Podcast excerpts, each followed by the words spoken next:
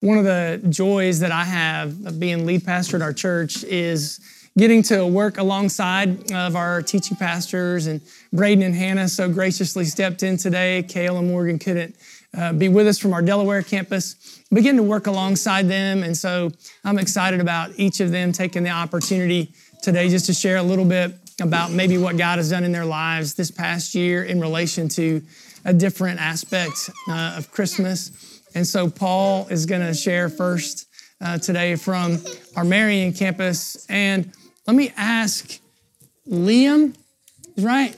Liam brought a buddy with him today. Where is the train? Oh, and Liam, what what does the train say? Oh, God. Thank you, Liam, on cue. I appreciate that. Uh, yeah, well, they know that, so that's that's a plus. Uh, we'll see if we have any Christmas trivia they know, but we definitely know what the train makes. Um, yeah, as Dean said, my name's Paul, and it's my wife Maddie, Liam, and Theo. And um, you know this this Christmas series, um, you know, coming out of this, uh, just so good. I think personally for me, uh, two different prophecies Isaiah gives. One in chapter nine is that um, that Jesus would be born, the Son would be given, you know, wonderful Counselor, Almighty God, these incredible promises. And what's really interesting to see is that that promise comes in the midst and in the time of of really darkness and sin and and brokenness in Israel. And it's fascinating. It was it was good for my own soul to see um, that God's solution for our problems is ultimately Jesus. And I think that also shows us, you know, that that our biggest problems or our, our most significant problems aren't the circumstantial or the physical problems. Like the greatest problem we have is, is a sin problem. And I just, I think that's helpful to be reminded of that in the midst of the hustle, in the midst of the just the season, the midst of um, hardship. I know so many in the season. Sometimes the season is the most difficult, and so to be reminded that God, God gave us a promise in Jesus, and and we we saw the fulfillment of that promise in the birth of Christ that we're celebrating today, and we we get to look forward to the second coming of Christ. And so, you know, Christmas Advent 1 was about Jesus taking away the sin of the world. Advent 2, as we await Jesus' return, is about him taking away the suffering of the world. And um, man, that's just such a good, good reminder for my own soul uh, in this season. Thanks, man. Um, my name is Braden. Um, Kale and Morgan couldn't be here, like Dean said, and that's my wife Hannah. And over the last couple of years, uh, as I've studied the Christmas story, as I've um, preached through the Christmas story for our student ministries and things like that. This idea that uh, God is for all. Uh, we look at God's revelation um, to the people in the Christmas story, right? We have Matthew 1 and 2 and Luke 1 and 2, and we see these multiple different characters uh, introduced, uh, one being Mary, uh, and then Joseph, the shepherds, and the Magi, all these people at our nativity scenes. And, uh, you know, we look at just two of them, even you know, if we look at Mary, there's this young Jewish girl uh, who is most likely poor, who would have been considered a second class citizen in that male dominated Jewish culture. Uh, and then she receives this news of great joy, right, from Luke chapter 1, 30 through 31. And this great news is that Jesus is coming, right? Jesus? Yes, Jesus. That Jesus is coming. And then the Magi in Matthew chapter 2, verse 1, right? They come from the east to Jerusalem. And these are these guys who are religious elite uh, from another nation who probably don't even serve Yahweh, and yet God chooses to reveal to them that, hey, there's a Savior that's going to be born, and He's for the world, and He's for all the nations. And you fast forward all through Jesus' ministry, and He's constantly drawing people in from all sorts of places. And even Paul would say later on, there's no more Jew or Greek, slave or free, uh, male or female, but all are now one in Christ. And it's this beautiful picture. You've, you've probably heard it said there's level ground at the foot of the cross. There's really level ground at the foot of the manger, right? That a baby would be born, the Son of God, of the Most High, and that He is for all people to know and to believe in. And so, even at the end of the book, right, Revelation, where it says that somebody from every tribe and nation and language and tongue is going to be there in eternity worshiping God. Um, and it all started at the Christmas story and all started at the birth of Jesus. So my name is Ed Travers. I'm with the Westerville campus. My wife Tammy, and the passage I was thinking about, I actually want her to read. So Tammy, read from Luke two. Okay. And in the same region, there were shepherds out in the field, keeping watch over their flock by night. And an angel of the Lord appeared to them, and the glory of the Lord shone around them, and they were filled with great fear. And the angel said to them, Fear not, for behold, I bring you good news of great joy that will be for all people. For unto you is born this day in the city of David a Savior, who is Christ the Lord. And this will be a sign for you. You will find a baby wrapped in swaddling cloths and lying in a manger. And suddenly there was the angel, with the angel, a multitude of the heavenly host, praising God and saying, Glory to God in the highest, and on earth peace among those with whom he is pleased.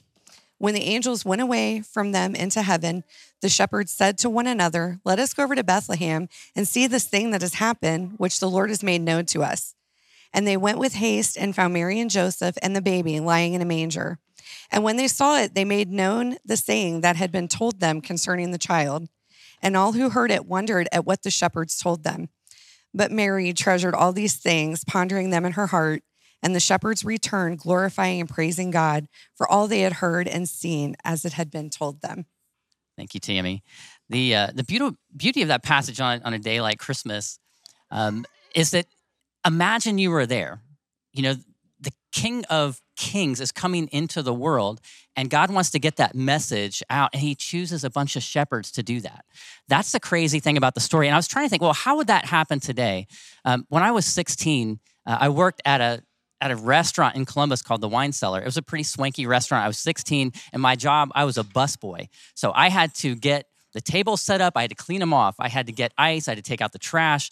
Uh, I had to run everything back and forth to the to the dishwasher. And the hierarchy in that restaurant was you had the owner, and then you had the general manager, and then you had assistant managers, and then after the assistant managers, of course, you had cooks and you had servers. And then my position, the busboy, was here, and the last guy on the totem pole was the dishwasher. So I was trying to think how you know how would that go today? Imagine the the presidents of Ukraine and Russia and America were all going to get together and they chose my restaurant to meet in. It would make national story. I mean, it would be incredible, right?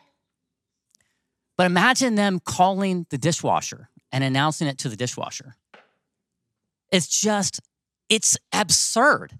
Why would God choose the shepherds who were the lowliest of society to share that the King of Kings was coming in. You would go to Herod, maybe. You would go to Pontius Pilate. You would go to Caesar. But that's not how God is. God chose shepherds to announce the King of Kings.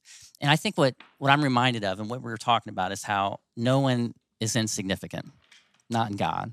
And that's the beauty of Christmas that, that I was reminded of this year. Well, hey, my name's Corey, and this is my wife Kelly, and um, going back to the the verse that, that Paul kind of kicked us off with in Isaiah chapter nine um, and verse six, where talks about uh, for to us a child is born, to us a son is given, and the government shall be upon his shoulders. And in, in reading that verse over and over again this this Christmas season, um, it was a great reminder. It's one of those verses that we're living in the, the middle of. We have the unbelievable privilege of of looking back and saying, a child's been given, a, a son has been born, but we are waiting um, hopefully with anticipation for uh, the government to be upon his his shoulders.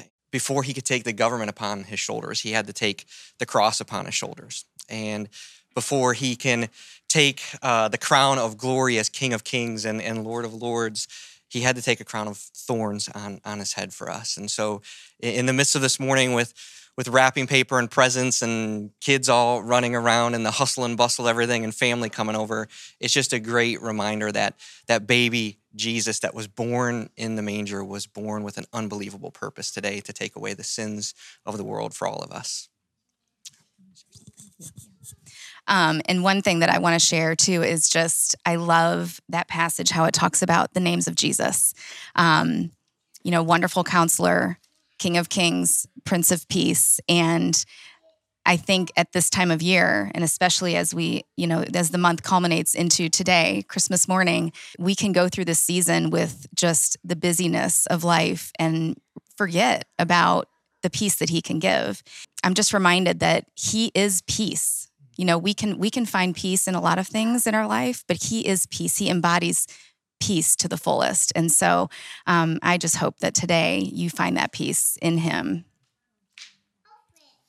I think that one of the things that I love about Christmas every year is that there's always a little bit of chaos in the middle of wonder. And even as we're here this morning, just sitting, watching, listening, watching the kids uh, move around, and there's no way to script Christmas. And if we had done it, we never would have done it the way that God did it um, in the scriptures. I think about Matthew chapter 2, and I think about there's this weeping, there's this um, Herod's, uh, his murder, uh, his genocide, mass genocide of all of the boys in and around Bethlehem. And even in that, where it says, you know, there's a weeping, Rachel is weeping in Ramah for um, her children, there's, there's this weird mixture of wonder and chaos in the Christmas story.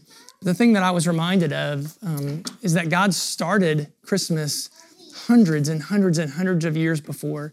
When the children of Israel go into the exile, God is already working on Christmas. You know, Matthew chapter 2 tells the story of the wise men who show up. And how did they know to come from the east? Well, it's because during the exile, the Hebrews carried the message. One of the last prophets they heard from was Micah. And you think about Micah 5 2 and about the star in the east. And how did they know all of that? Because God, hundreds and hundreds of years before, was preparing. And so, why do these wise men show up and they bring gold and frankincense and myrrh? Because Mary and Joseph are going to need resources, they're going to need money to get out of Israel and get down to Egypt to escape all that is going. God is working in all of the details in our lives. And I know sometimes the details are what are what bring us the anxiety. And Angie shared something with me the other day that uh, that kind of made an impact on me regarding. Yeah, as I've been thinking about Christmas and um, doing an Advent study, she was talking in there about how the posture of Mary's heart was so indicative of the perspective that she had on everything that was happening. And then she um, talked about how we need to turn our worry into worship. And that is definitely one that hits home with me. Um, my women's group this term has been doing Philippians. And there was a verse in there that stuck out to me that I'd never um, noticed before. In the passage, it talks about forgetting what's behind and pressing towards the mark of Christ Jesus. That's more familiar, maybe. But right after that, it says, let us then, who are mature, think this way. And if we begin to think differently, God will reveal that to us and for us to live up to the truth that we've attained. And I've just taken a lot of comfort in that and things that I worry about because I worry about missing God. I worry about um, our family and our kids and future and different things like that. And reading that scripture and seeing that if I begin to think differently, if I'm seeking Him, He'll reveal that to me. He'll reveal that to us. He'll reveal that to our kids and to our church. And that's been helping me as I've been just kind of thinking on that and praying on that because my go to is to stress first. So I'm trying to, when I start to stress and worry and get overly concerned about things, to stop and do what Philippians 4 says in, in petition and thanksgiving, make my requests known to God, and to try to turn that worry into worship. So I think for me, this Christmas season, that's kind of been my focus because that's my go to. I'm a worrier and a fretter and a stressor. So trying to take that and turn it into prayer and thanksgiving instead. So again, that shift from worry to worship. Yeah, that's great. And your husband helps you a lot, doesn't he? Oh, yes. That was the moment. All the time, the yes. yes, he listens to every worry, every word of every worry. So I think about all the things that we talk about in regards to Christmas, and if I could split it up into two words, right? Christ is the first word, and the rest of it's just mass. And there's going to be that this year. There's going to be mass chaos. There's going to be mass family and dinners to get to. There's going to be uh, mass events to get to, mass shopping, mass. I mean, all of that comes together on Christmas Day today. And I would just say, find a way, find a space sometime today to take the mass off of the end because Christmas is about Christ. And maybe for you today, maybe all you've experienced this year, I'm certain that some of you have experienced highs and some significant lows um, this year. And Christmas may not be uh, easy for you, quite frankly. My hope and prayer is that all of us today find the space to consider the Christ, the incarnate God who left heaven and came to earth, um, so that we could have a way back to God, going to the cross, coming out of the empty tomb to give us life and life everlasting. We said it throughout the fall in this series. You are John 3:16 valuable to God, that He would give His one and only Son for you. So I'm going to pray for us. Once again, we want to say thank you uh, for joining us today. I want to pray over our Christmas day uh, together, and then we'll close up.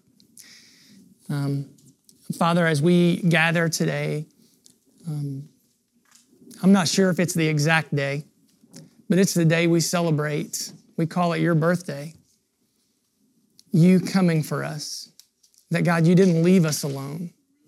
That you didn't leave us to figure it out ourselves. That you didn't just give us a system of rules that we had to follow, or you didn't just give us an amount of knowledge that we had to attain, but you became one of us.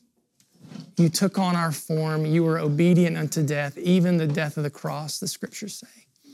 And so, for God, uh, for your sake, your honor, your glory, today, what we want to say back to you is that we love you, that we're grateful for you, that we want our lives to glorify and to honor you.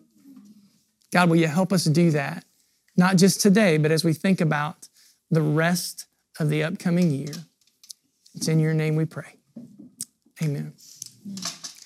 Well, I hope that you'll take the opportunity again to join us online next week as we gather really to talk about some vision for not only the first series that'll be coming up in January, but vision for our church over the coming year. So we'll gather again online uh, next Sunday as we begin. Then on the following Sunday, January 8th, we begin a series called Not Without Hope as we're going to be looking at, uh, at the book of First Thessalonians. So God bless you guys. Have a great Christmas. And once again, thanks so much for joining us today.